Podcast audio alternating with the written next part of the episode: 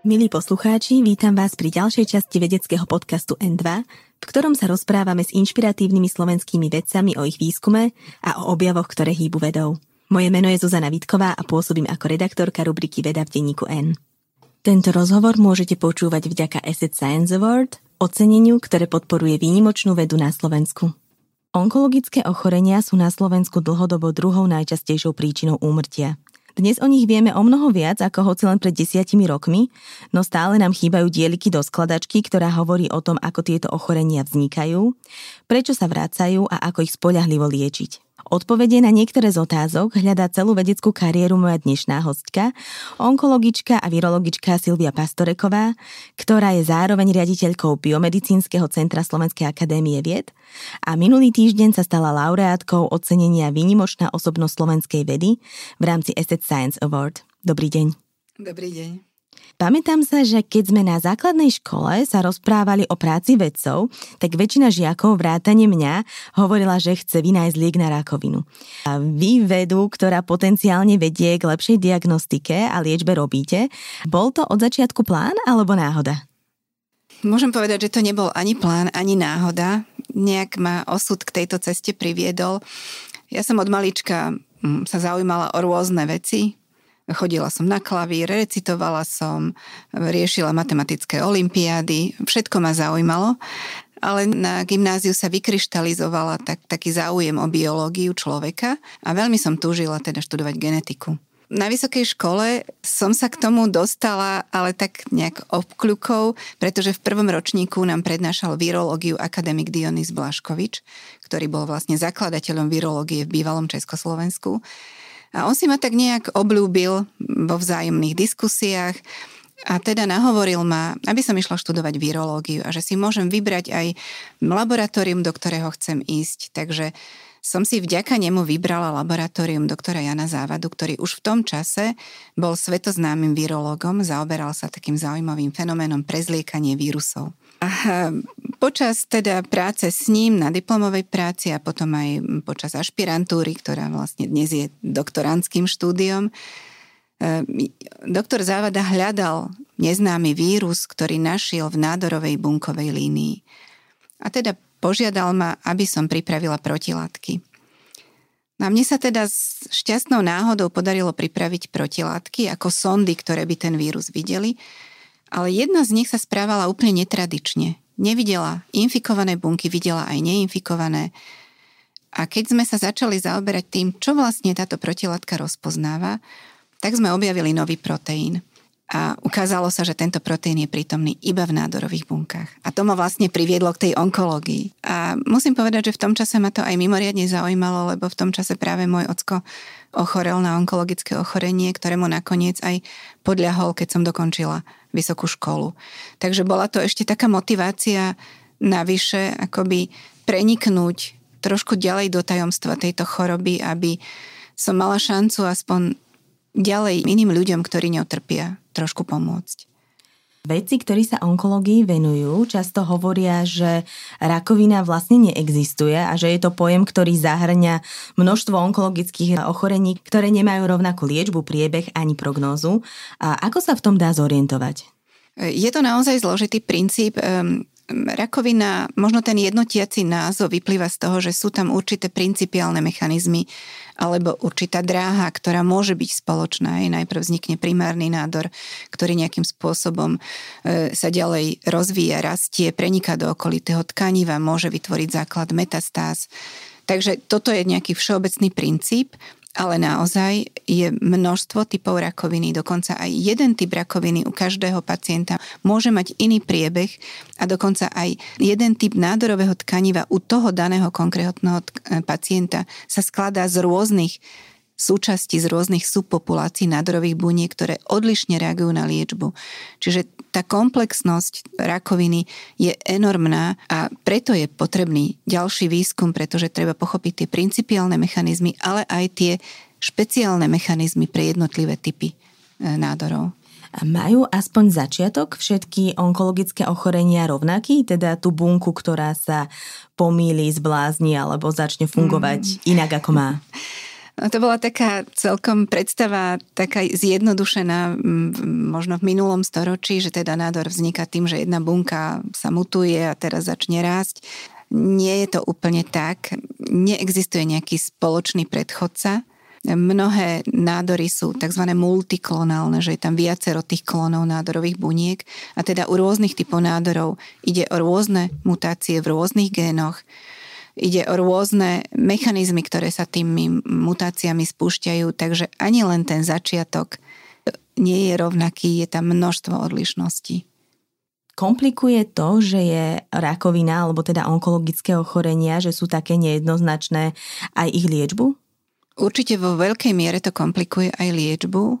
Na určité typy rakoviny už existuje celkom efektívna liečba a veľmi výrazný pokrok sa dosiahol v priebehu ostatných dekád, napríklad v liečbe rakoviny prsníka. Ale sú typy rakoviny, kde stále nemáme ešte žiadnu spolahlivú liečbu a kde naozaj sa postupuje len akýmsi systémom symptomatickej liečby alebo možno pokus a keď niečo zaberie, tak sa pokračuje ďalej. Čiže je to, je to veľmi zložité, ako klinickí onkológovia, ktorí sa zaoberajú naozaj liečbou pacientov, to majú veľmi, veľmi náročné. Vy sa onkológii venujete niekoľko dekád. Ako sa počas toho obdobia zlepšila tá liečba? Vidíte, dá sa to nejako kvantifikovať? Liečba a prognóza onkologických pacientov? Nedá sa to úplne kvantifikovať, to by sme museli ísť podľa jednotlivých typov rakoviny, kde možno o koľko percent, ale to sú len štatistické údaje.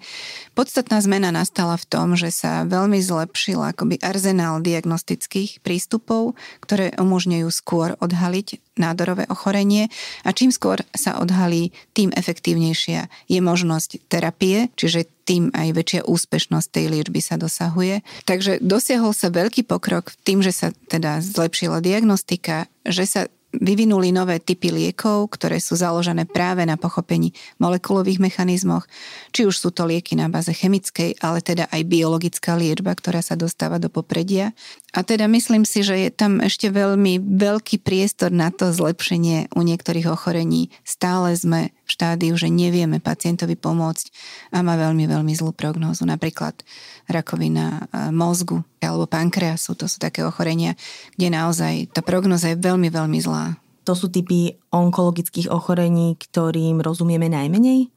Je to možnosť čiastočne aj tým, ale je to vlastne aj takým akoby nepredvídateľným spôsobom a vysokou agresivitou nádorových buniek, ktoré sú prítomné e, v nádore daného typu. Plus v nádoroch mozgu je to aj určité obmedzenie liečebných postupov, pretože samozrejme štruktúry mozgu sú veľmi krehké a jednak chirurgia musí byť mimoriadne precízna a jednak sú, je tam tá bariéra, ktorou nepreniknú lieky dostatočne efektívne do mozgu. Ale takéto bariéry máme aj priamo v nádorových tkanivách iných pevných nádorov. Vy sa venujete tomu, čo sa deje v tele, keď e, tamto nádorové tkanivo rastie. Prečo ho nevie náš imunitný systém zničiť? Ako napríklad dokáže zničiť niekoľko patogénov, ktoré nás potenciálne môžu zabiť? Možno v takej zjednodušenej forme by som povedala, že nádorové bunky sú veľmi prefikané, ak ich teda budeme trošičku tak personalizovať. Skrývajú pred imunitným systémom hm, svoju tvár Čiže jednak produkujú bielkoviny, ktoré ako keby bránia imunitnému systému proti ním zasiahnuť, ale jednak vytvárajú mikroprostredie, ktoré oslabuje imunitný systém a ktoré vlastne zabráni tým jednotlivým bojovníkom v rámci nášho imunitného systému sa blízko k tej nádorovej bunke dostať. Čiže nádorové prostredie je veľmi kyslé napríklad v okolí nádorových buniek a táto kyslosť toho nádorového prostredia vlastne ako keby odrádza tie bunky imunitného systému zasahovať proti tým nádorovým bunkám. Ako prišiel nádor k takýmto schopnostiam? Teda rozumiem tomu, že on nemá žiadne vedomie, ani, ani, ani, to, ani sa nejako nerozhoduje, že je to asi sú to nejaké evolučné mechanizmy, ktoré ho nútia prežiť. Napríklad vy ste objavili e, bielkovinu CA9, ktorá im v tele pomáha prežiť a stať sa agresívnejším. Ako k nej prišli? Je to súčasť určitej mikroevolúcie v tom organizme, vlastne nádorové bunky, hovorí sa, že unikajú spod kontroly imunitného systému alebo spod kontroly organizmu. Samozrejme v tom nádorovom tkanive alebo aj v našom tele vzniká viacero mutácií. Mnohé z nich nie sú schopné prekonávať tieto vonkajšie podmienky, ale práve tie nádorové bunky, kde vznikne mutácia, ktorá im umožní rýchlejšie sa deliť, metabolizovať také produkty, ktoré bežné bunky metabolizujú v menšej miere, ja neviem, odolávať stresom v prostredí, že práve takáto bunka môže prežiť a môže sa ďalej deliť a potom vytvoriť prostredie aj pre ostatné nádorové bunky, s ktorými spolu tá subpopulácia prežíva tkanive. Takže je to svojím spôsobom mikroevolučný mechanizmus, ktorým nádorová bunka mutáciou získa výhody oproti zdravému tkanivu a teda tieto výhody využíva na svoj rast, na svoje množenie, vytvára tlak na okolité tkanivo, preniká do ňoho. Takže je to mikroevolúcia a zároveň, už keď to nádorové tkanivo vznikne, tak ešte aj v ňom je to taká džungla, pretože dokonca tie nádorové bunky sa dokážu kanibalizovať keď majú málo živín, zjedia inú nádorovú bunku, z nej čerpajú živiny, alebo jedna nádorová bunka sa dokáže schovať do druhej počas chemoterapie. A keď sa chemoterapia ukončí, tak z tej bunky vylezie von a ďalej sa delí. Čiže sú to fantastické procesy, ako z hľadiska vedeckého je to fascinujúce, čo všetko sa odohráva v nádorovom tkanive a aké stratégie si tie nádorové bunky osvojili, aby vlastne neboli kontrolované, aby využili to prostredie vo svoj prospech, no, aby dokázali vlastne prosperovať aj v podmienkach, ktoré sú pre normálne bunky úplne nepriaznivé. A čo je vlastne nádorová bunka? Je to na, súčasť nášho tela, alebo je to niečo, čo sa stáva vlastne úplne cudzím? Lebo telo aj evolúcia by sa mali snažiť sa nás tohto mikroprostredia alebo týchto buniek zbaviť a nie vlastne pred nimi ako keby zatvárať oči. Čiže čo je vlastne nádorová bunka zač? Je to určite súčasť nášho tela. Má genetickú výbavu, ktorú, ktorú má naše telo. Akurát je trochu pozmenená dokáže sa v, v tom svojom organizme ako keby správať macožsky. Je to možno paralela s ľudskou spoločnosťou. Tiež nie všetci ľudia sa správajú tak, aby tá spoločnosť bola súdržná. Niektorí proste unikajú z kontroly a robia veci, ktoré pre nás ostatných sú nepochopiteľné a neakceptovateľné. Možno niečo podobné je tá nádorová bunka, je to taký chameleón v našom tele, ktorý sa dokáže pretvarovať a vlastne využiť to prostredie vo svoj prospech. Samozrejme nakoniec to vedie k záhube alebo môže viesť k záhube celého organizmu, čiže z hľadiska celkovej evolúcie to asi nie je úplne úspešná stratégia, ale na nejaký čas teda tá nádorová bunka si vie uzurpovať to, čo potrebuje. Vy ste objavili bielkovinu CA9, ktorá je na povrchu rakovinových buniek, ktoré majú nedostatok kyslíka. Táto bielkovina nádorovú bunku chráni. Ako ste prišli na to, že nádorové bunky majú takýto ochranný štít? Hmm. No bolo to práve pri hľadaní toho neznámeho vírusu, že vlastne tá protilátka, ktorú som pripravila ako sonda, ukázala, že na povrchu nádorových buniek je bielkovina. Vtedy sme ešte nevedeli, čo tá bielkovina robí. Tento objav prvotný, na ktorom sa podielal ten môj školiteľ, doktor Závada, ktorého som spomínala, a môj manžel e, Jaromír, ktorý vlastne zistil genetickú informáciu tej bielkoviny, tak to bol taký prvopočiatok a potom za tým nasledovalo mnoho rokov, kým sme hľadali, prečo je tam tá bielkovina, čo tam robí, za akých podmienok vzniká. A v tom nám veľmi pomohli aj kolegovia z Veľkej Británie, z Oxfordu, najmä Peter Radcliffe, nositeľ Nobelovej ceny za hypoxiu a profesor Adrian Harris, ktorí vlastne boli veľmi skúsení v oblasti skúmania, čo robia bunky, keď im chýba kyslík. Takže oni hneď vlastne vytušili, že, že to môže byť situácia, kedy táto bielkovina sa objavuje. A ona vlastne vzniká preto, že keď nádor rastie, tak si nestíha vytvoriť krvné zásobenie. Jeho cievna sieť je úplne chaotická, je nepresná, nedodá krv všade, kde treba a teda nedodá ani kyslík všade, kde treba. Čiže v nádore máme oblasti, ktoré sú podkysličené, tzv. hypoxické. A to je vlastne spúšťač, ktorý vyvolá syntézu tejto bielkoviny. Ona sa dostane na povrch buniek a tam vlastne reguluje rovnováhu medzi kyslosťou a zásaditosťou. Je to taký celkom zložitý problém. Bunka vnútri musí byť neutrálna alebo zásaditá, lebo inak by v nej nemohli prebiehať všetky životné funkcie. ale nádorová bunka vonku celkom privíta to kyslé prostredie, lebo to pomáha potom, to funguje ako nožnice, ktoré štiepia medzibunkovú hmotu a umožňuje jej prenikať ďalej uh-huh. a vytvárať metastázy.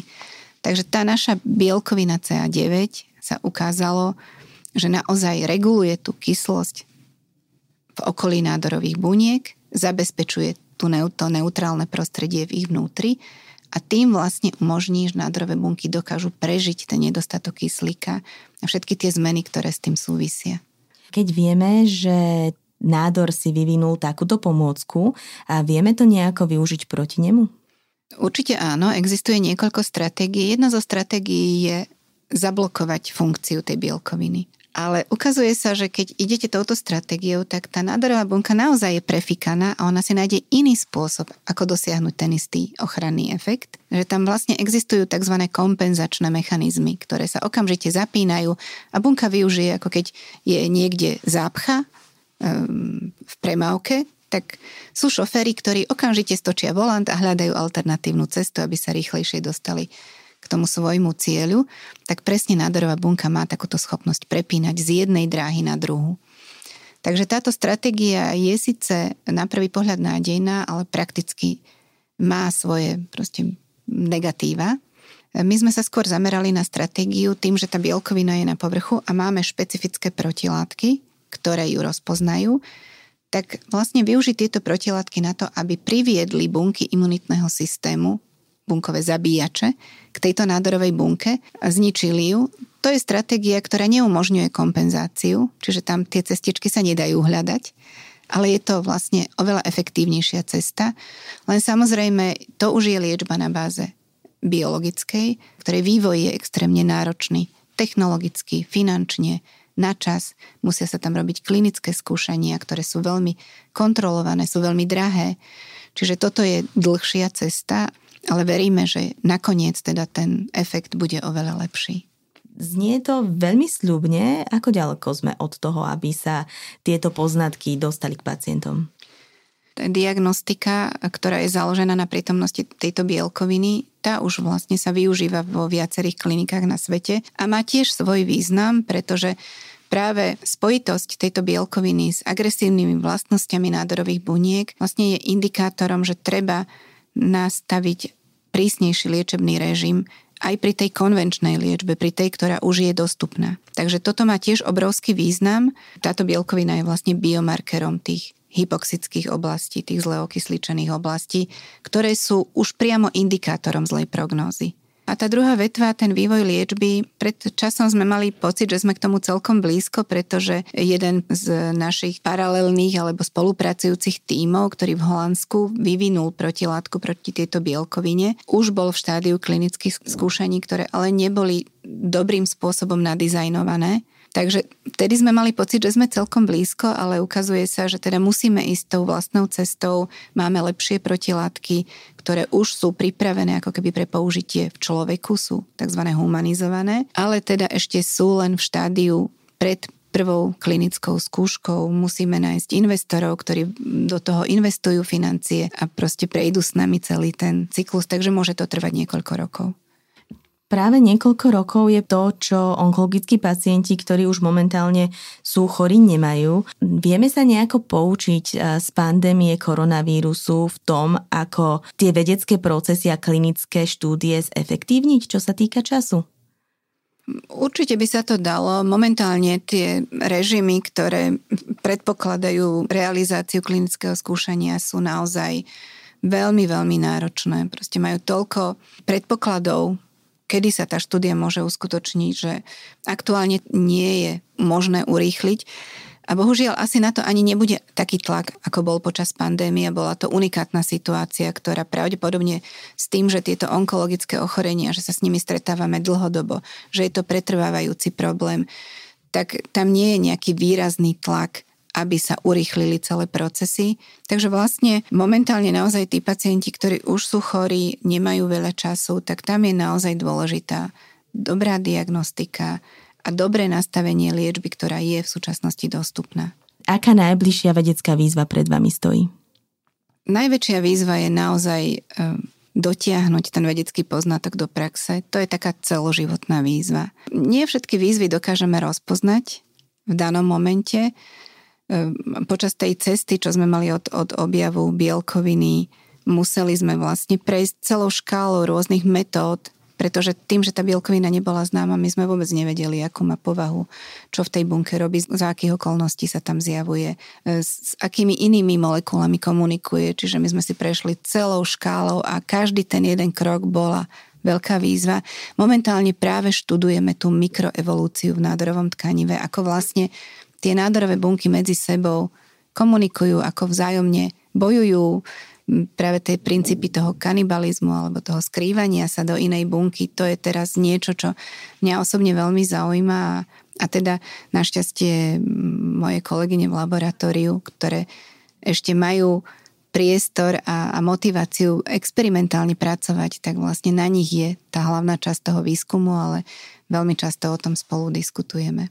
Onkologické ochorenia sa spájajú s náročnou liečbou a s neistými výsledkami a odborníci na rôzne podvodné praktiky často upozorňujú, že práve to patrí k rizikovým faktorom, prečo onkologickí pacienti často naletia šarlatánom, ktorým ponúkajú vedecky nepotvrdené metódy alternatívnej liečby. Dá sa to nejako zmeniť?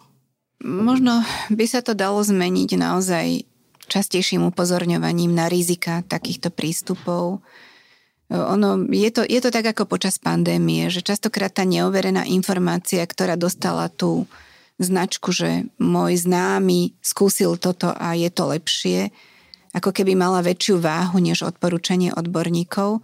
Na druhej strane naozaj je potrebné, aby odborníci neustále sa k týmto témam vyjadrovali a snažili sa pôsobiť na pacientov v tom zmysle, že je naozaj potrebné dôverovať lekárom, a neoverené liečby, naozaj ak majú ľudia chuť alebo chcú niečo urobiť s tým, že mám to vedomie, že som niečo pred seba urobil extra, tak mali by to konzultovať s lekármi, pretože častokrát práve tieto prístupy, ktoré nie sú nejako lekársky overené, môžu dokonca byť kontra tej štandardnej liečbe, môžu jej odporovať alebo vyvolať nejaké komplikácie. Takže určite, ak sa niekto chce posilniť, ja neviem, nejakou liečbou, vitamínmi alebo nejakými prírodnými produktami, je vždy veľmi dôležité konzultovať s lekárom, aby sa tam dosiahol nejaký efekt, ktorý tomu pacientovi neuškodí, ale, ale skôr pomôže.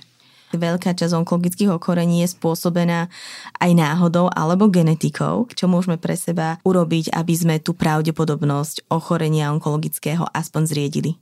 Je to jeden z možno z najznámejších faktov, ktorý všetci ignorujeme, je, že minimálne 30% všetkých nádorových ochorení je preventabilných zdravým životným štýlom.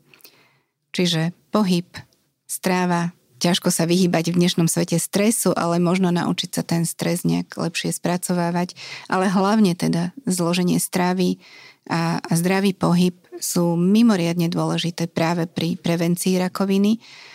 O fajčení ani nehovorím, to je myslím, že úplne známy fakt, ktorý tiež teda mnohí ignorujú. Takže je to trošku o tom, aby sme si vstúpili do svedomia, aby sme sa zamysleli, že aký život chceme žiť. A samozrejme, nedá sa rakovine predísť absolútne. Spomínali ste genetické ochorenia. Zhruba 10% nádorových ochorení má genetický podklad. Ale tam je tiež veľmi dôležité, ak vieme, že v rodine máme takýto prípad, je veľmi dôležitá diagnostika genetická. Ak vieme, že teda máme predispozíciu, lebo aj, aj keď dôjde k tej mutácii, nemusí nastať nádorové ochorenie, ale vieme, že máme predispozíciu, tak o to viacej by sme mali dbať práve na všetky tie veci, ktoré dokážeme ovplyvniť. A samozrejme, preventívne prehliadky, nebať sa ísť k lekárovi, keď, ja neviem, si žena nahmatá hrčko na prsníku. Čím skôr, tým lepšie. Práve to, že čakáme, že otálame, že sa bojíme, dáva priestor nádorovým bunkám stať sa invazívnymi, prenikať do okolia a vlastne vytvoriť základ metastáza. Je to vlastne šanca, ktorú si premeškáme sami. Takže je dôležité sa pozorovať, keď máme nejaké neštandardné príznaky, ja neviem, hnačky, alebo dlhodobý kašel, alebo ja neviem, niekde dlhodobú bolesť, nepodceňovať tieto príznaky a treba ísť k lekárovi. Onkologickí pacienti majú aj po vyliečení hustejší režim preventívnych prehliadok a zostávajú pod lekárskym dohľadom. Vieme o tom, prečo sa rakovina vracia? No jeden z dôvodov je, že častokrát pri vývoji toho primárneho nádorového tkaniva už paralelne prebieha aj nejaký vývoj tých mini metastáz, čiže vznikajú nejaké sekundárne nádory, ktoré nemusia byť rozpoznateľné spia a môžu sa po nejakom čase prebudiť. Čiže toto je jeden z princípov paralelný vývoj primárnych a sekundárnych nádorov ako metastáz. Druhá možnosť je, že pri chirurgickom zákroku nie vždy sa dá kompletne odstrániť celý nádor, pretože možno zasahuje do nejakých životných funkcií, ktoré nie je možné proste jednoducho vyrezať, tak by som to povedala laicky. A že zostávajú zachované nejaké štruktúry nádorového tkaniva, kmeňové bunky, ktoré môžu opäť po nejakom čase preniknúť a začať rásť. A tretia možnosť je, že pacienti, ktorí trpia nádormi a boli liečení chemoterapiou, povedzme v mladšom veku, tá liečba bola náročná, tak tá chemoterapia samozrejme to je cudzia látka, ktorá môže mať následky v tom, že vznikajú sekundárne nádory.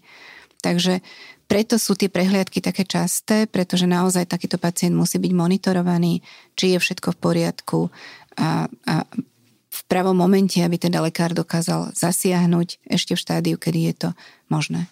Rakovina nie je téma, o ktorej by sme sa radi rozprávali alebo na ňu mysleli, skôr sa snažíme zabudnúť na to, že existuje a že teda nás môže v podstate kedykoľvek postihnúť. Ako sa vyrovnávate s tým, že je vo vašom živote takmer non-stop prítomná? je iný pohľad lekára na onkologického pacienta. Myslím si, že to jeden z dôvodov, prečo som išla študovať biológiu a prečo som nešla na medicínu, bola práve obava z toho, ako by som zvládala vlastne sa konfrontovať s tým utrpením pacientov. Eh, ja vždy hovorím, že my vo výskume máme veľké šťastie, pretože keď sa nám nevydarí experiment, tak ho môžeme zopakovať. A pre nás tá nádorová bunka je svojím spôsobom krásna. Má niektoré vlastnosti, ktoré zdravá bunka nemá. Má inak sformovanú membránu, Vieme ju zafarbiť rôznymi farbičkami, ktoré vidíme v mikroskope. Sú to nádherné obrazy, priam umelecké výjavy. Takže pre vedca aj tá nádorová bunka je, je krásna, je zaujímavá a je svojím spôsobom potešením, keď zistíme, že má nejakú vlastnosť, ktorá by sa dala využiť povedzme pre diagnostiku alebo liečbu. Takže ja nemám pocit, že by ma to nejakým spôsobom ubíjalo alebo trápilo, pretože práve tá moja misia alebo misia toho nášho týmu je hľadať v tých nádorových bunkách niečo, čo by nám dalo príležitosť proti ním zasiahnuť. Vy ste vlastne prvou ženou, ktorá získala ocenenie výnimočná osobnosť slovenskej vedy v rámci SS Science Award. Aj témou tohto ročného gala večera, na ktorom ste si preberali ocenenie, bol príbeh ženy vo vede. Máte pocit, že váš príbeh by bol odlišný, ak by ste boli vedcom, nie vedkyňou? Možno v mojom prípade ani nie. Ja som mala obrovské šťastie v živote na ľudí, ktorí boli v mojej blízkosti, ktorí jednak boli veľmi múdri, šikovní a boli aj veľmi prajní. A nikdy som nedostala nejakú spätnú väzbu negatívnu v tom zmysle, že som, že som žena a že som niečo dosiahla, pretože som žena, alebo niečo nemôžem dosiahnuť, pretože som žena. Keď idem od začiatku tej mojej kariéry, môj manžel, ktorý teda dlhé roky sme naozaj spolupracovali na tej téme, priamo v jednom laboratóriu mi vždy dával priestor na prednášanie, na projekty, na to, aby som vlastne našla tú svoju sebarealizáciu. A kolegov, ktorých mám, myslím si, že máme vzáj- vzájomne veľmi vybalansovaný rešpekt, že tam nie je vôbec táto otázka nejakým spôsobom zviditeľňovaná. Skôr mám pocit, že možno niektoré ženy naozaj môžu do istej miery trpieť tým, že sú ženy, ale nie nejakým priamým útlakom, ale možno tým, že musia počas materskej dovolenky prerušiť kariéru. Že možno majú osobné preferencie, ktoré ich nemotivujú až tak ísť, povedzme, do manažmentu tej vedy. Že v stále teda v pamäti majú svoje deti, či sú dobre oblečené, či sa im dobre darí, či je všetko s nimi v poriadku. Čiže toto sú také, také tie veci, ktoré proste s tou ženskosťou sa prirodzene spájajú. Ja si myslím, že to tak aj má byť. Jediné, čo sa mi v tomto e, zmysle zdá byť nekorektné, keď sa generalizuje, že žena nemá bunky na niečo a na iné má. A myslím si, že ani nie je dôležité, aby boli všetky sféry vybalansované 50 na 50 ženy muži, ale je veľmi dôležité, aby aj ženy, aj muži dostávali rovnaké príležitosti a už podľa svojich preferencií teda ich nasledovali a aby za svoj výkon dostávali rovnaké ohodnotenie.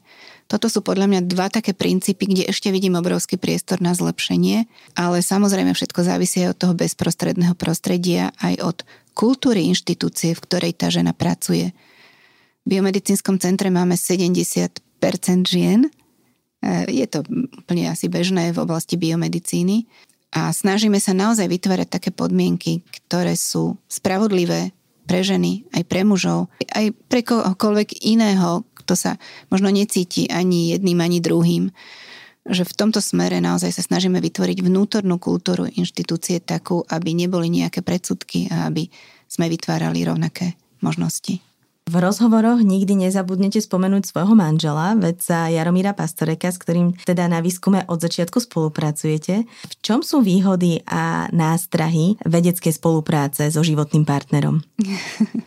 Veľmi dobre položená otázka. Výhody jednoznačne v tom, mm, ak vedec chce niečo dosiahnuť, tak naozaj ten svoj vedecký problém musí neustále niesť so sebou, uvažovať nad ním a tá šanca vlastne jednak doplňať si tú expertízu, lebo môj manžel je biochemik, ja som teda vyštudovala virológiu a skôr som orientovaná na bunkovú biológiu. Toto bolo veľmi dobré prepojenie, Plus to, že my sme si ten náš problém niesli so sebou aj domov, doma sme často diskutovali a práve v tých otvorených diskusiách častokrát prídu myšlienky také, ktoré by vám inak nenapadli. Takže tá výhoda manželského vedeckého páru je vytvorenie tvorivej atmosféry, ktorá vlastne neutícha počas celého života ale samozrejme má to aj určité nevýhody, lebo však vieme, že keď sú ľudia stále spolu a stále proste riešia nejaký problém, že môže dochádzať aj k nejakým názorovým nezhodám.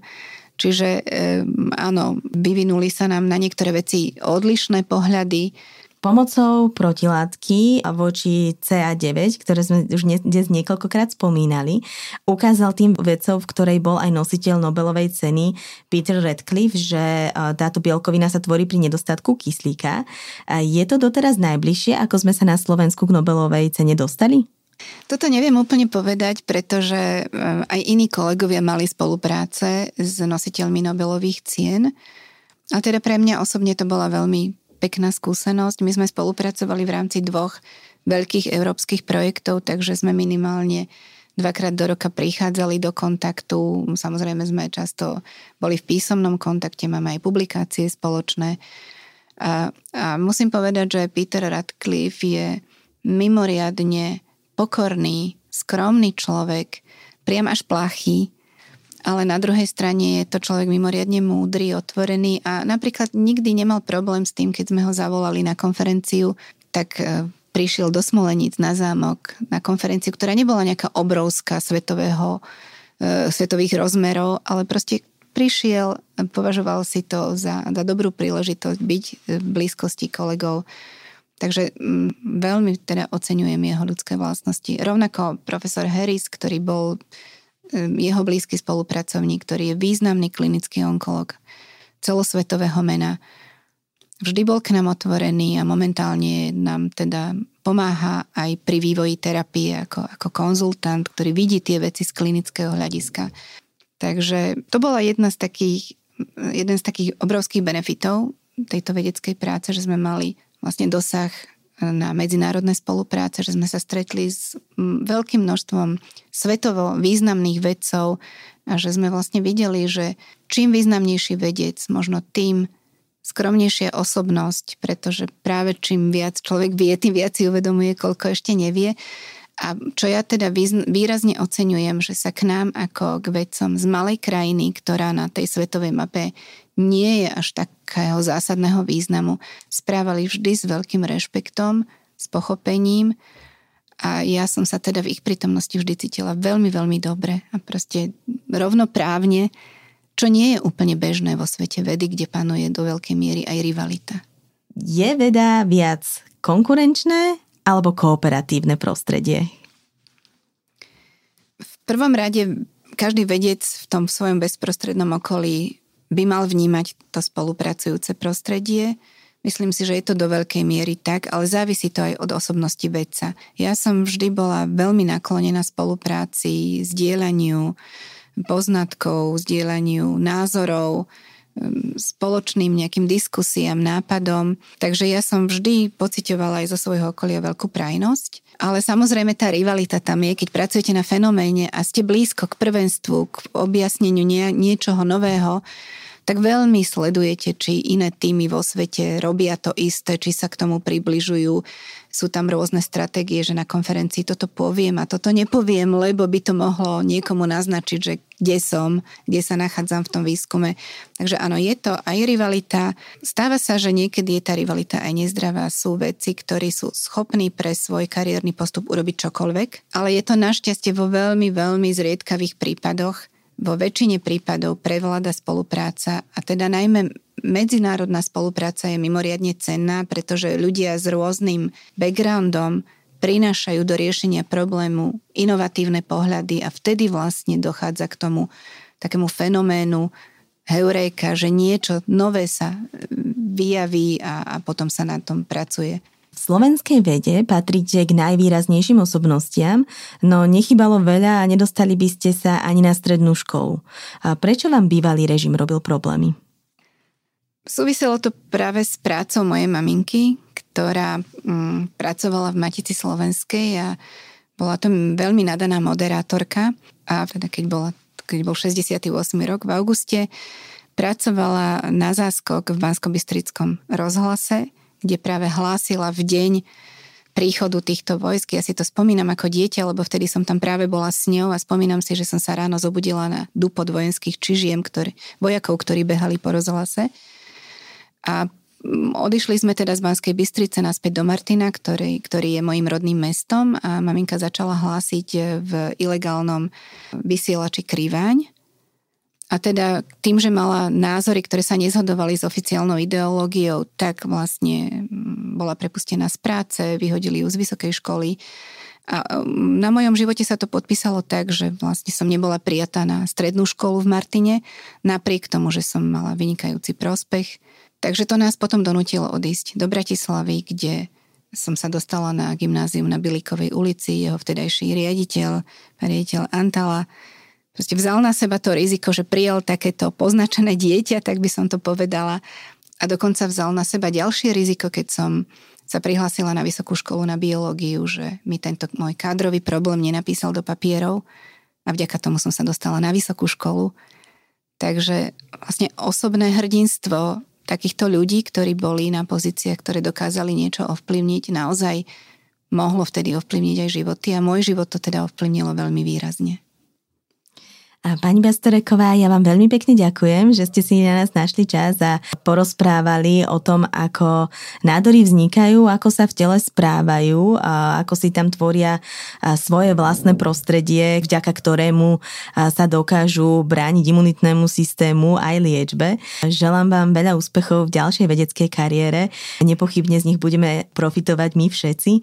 A ďakujem za pozornosť aj vám, milí poslucháči, a teším sa na vás opäť o dva týždne pri ďalšom dieli vedeckého podcastu N2. Dovidenia. Dovidenia, ďakujem veľmi pekne a ja verím, že tá budúcnosť už je na tej nastupujúcej generácii a urobím všetko preto, aby tí mladí vedci mali príležitosti, ktoré sme mali aj my a zažili to šťastie z objavovania. Tento rozhovor ste mohli počúvať vďaka Asset Science Award, oceneniu, ktoré podporuje výnimočnú vedu na Slovensku.